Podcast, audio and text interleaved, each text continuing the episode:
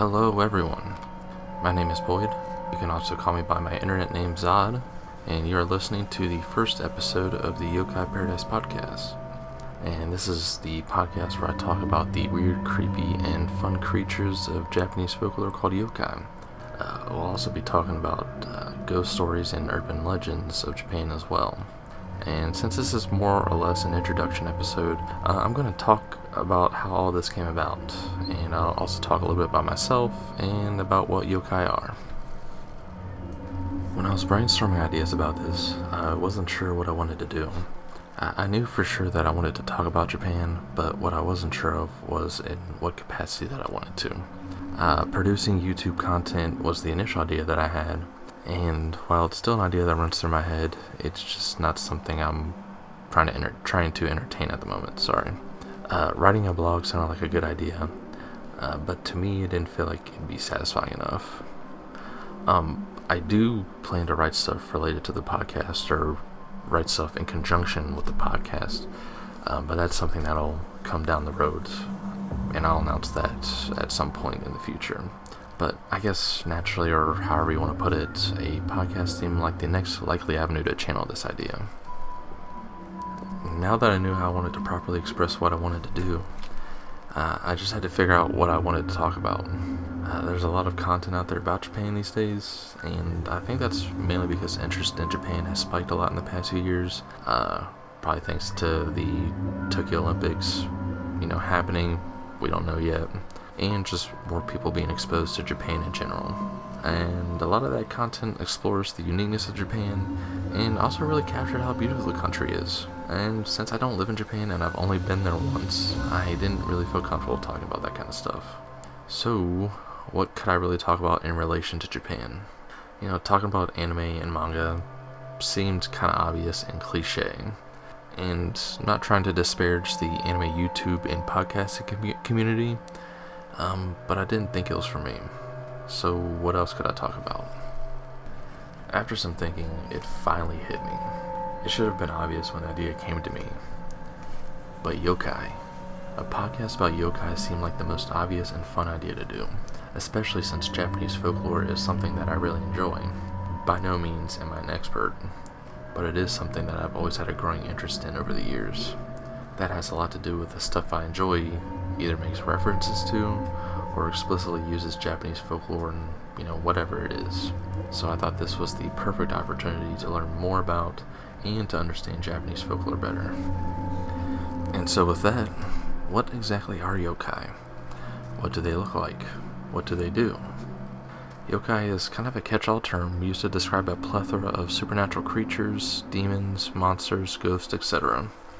You know, there was a uh, quote that was made by Nintendo a few years ago where they said that yokai weren't really any of the above that I mentioned, and that they were simply just yokai. And I think there is some truth to what Nintendo is saying.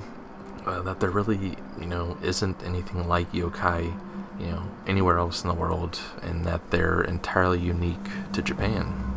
And, you know, while of course Japanese folklore, you know, originated from somewhere, I think it's fair to say that Japan has turned something like like yokai into something of their own.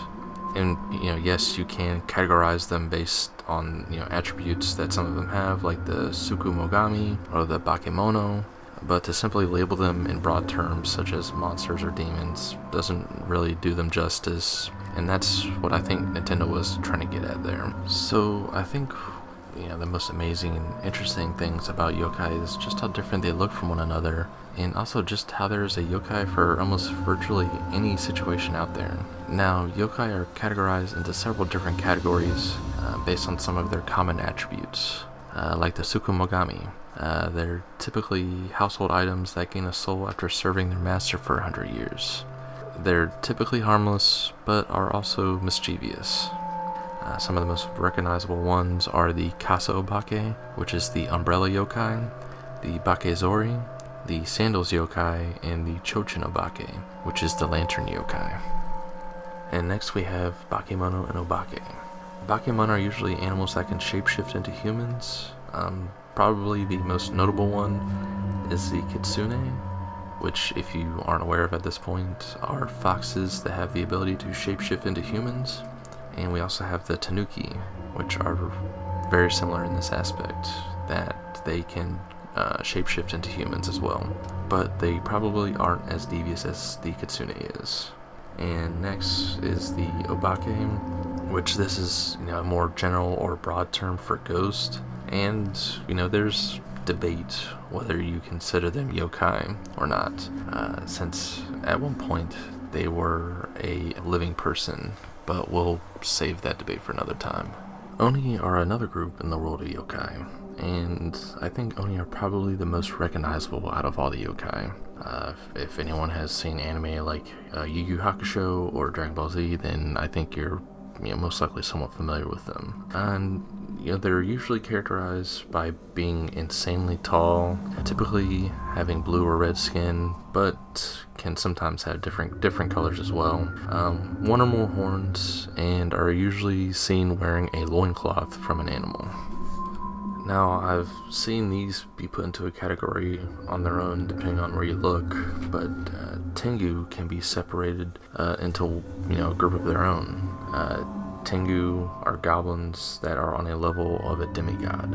Uh, they're usually tricksters and they have some very noticeable features to them. And I think most people aren't aware that there that there are actually two different types of Tengu. Uh, I think the Tengu that most people are familiar with is the one that is red, uh, has a very long nose like Pinocchio, and has you know usually white or black hair, and that's called a Dai Tengu. And then we have the Ko Tengu, and that is, you know, characterized by looking like a humanoid crow. And so with that, I probably didn't do a very good job at explaining these, but you know, we'll get more in depth with all these yokai in the future. You know, this was really just a way to introduce people uh, who may be unfamiliar with yokai. But you know, if you've noticed from the title, uh, this podcast isn't going to be just entirely about yokai. Uh, we're also going to be talking about ghost stories and urban legends in Japan as well.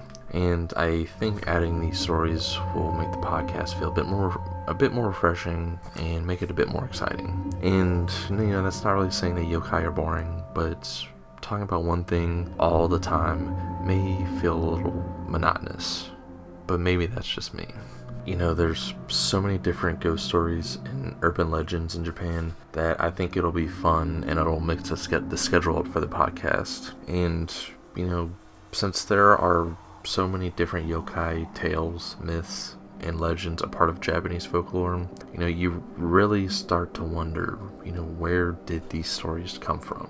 You know, a lot of these stories, you know, started with ancient folk religions and, you know, traditions of Japan, you know, through tribes that were living on the, you know, main island. And, you know, of course, as time passes on, uh, you know, a lot of these traditions get passed down and get changed, you know, because a lot of them were passed from, you know, through word of mouth. Um, but, you know, they were revised um, by you know, the Shinto belief in animism, which is the belief that everything has a living soul, and Buddhism, which carried some Chinese and Indian elements to it as well.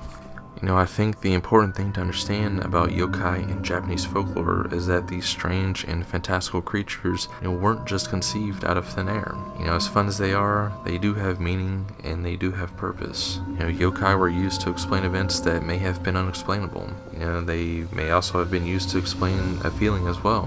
You know, so there pretty much, you know, was a yokai for any kind of situation or scenario that took place. And I think it's also really important to point something like this out because I think it also makes you think about how life was for people during these times and maybe help how they thought back then as well.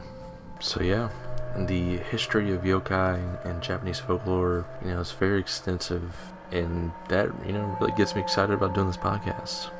And, you know, of course, that love of Japanese folklore, you know, came from somewhere, primarily from my strong enjoyment of you know, Japan and appreciation of its culture. You know, ever since I was a kid, and even though I wasn't aware of the stuff that I consumed came from Japan, uh, you know, I enjoyed it nonetheless.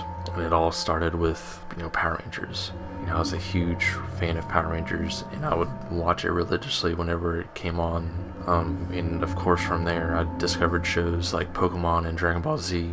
You know, which again, I didn't know that it was anime, and I didn't know that it came from Japan. And it was only until a family member had told me what anime was, and that the shows that I was watching you know, were anime and came from Japan, you know, it was almost like a whole new world had opened up to me. You know, it wasn't until I got older that I started to look more into the culture of Japan. You know, I still enjoy anime and manga, maybe even more so now than I ever have. But there really is so much more to Japan than those two things. And while I'm not familiar with everything that has to do with Japanese culture, there's still a lot to appreciate there. You know, a lot to appreciate and a lot to learn. And I have some fun things planned for this podcast, and I hope to branch out from there. And, you know, none of this is going to be possible, you know, if I don't have you guys along for the ride. You know, which the people that are listening to this, I appreciate every single one of you. And I hope the word gets out quick about this podcast. And I think that about does it. I hope everyone enjoyed the first episode of the Yokai Paradise podcast. Uh, of course, be sure to leave a review, a rating. Uh, this is going to help the podcast get noticed quicker and exposed to more people, so that's always helpful. And, you know, you can download or listen to the podcast on pretty much any platform uh, that you can listen to podcasts. And also, you can follow me at uh, the various social media accounts, which I'll have listed in the description. And, you know, follow me, you'll get updates on new episodes uh, that come out and also just want to apologize because I know I announced uh, this podcast a while ago, but you know nothing came out until now. Um, I'm currently in school. I didn't realize how big of a workload it was going to be this semester, but I appreciate everyone's patience, and I again hope you look forward to the next episode. And just want to throw a little shout out there to Marina Gonzalez of Breathing Tokyo for creating you know the awesome logo for the podcast. Uh, definitely go check out her social media, uh, which I'll also link in the description. And also, she just started a podcast not too long ago as well, and definitely give that a listen.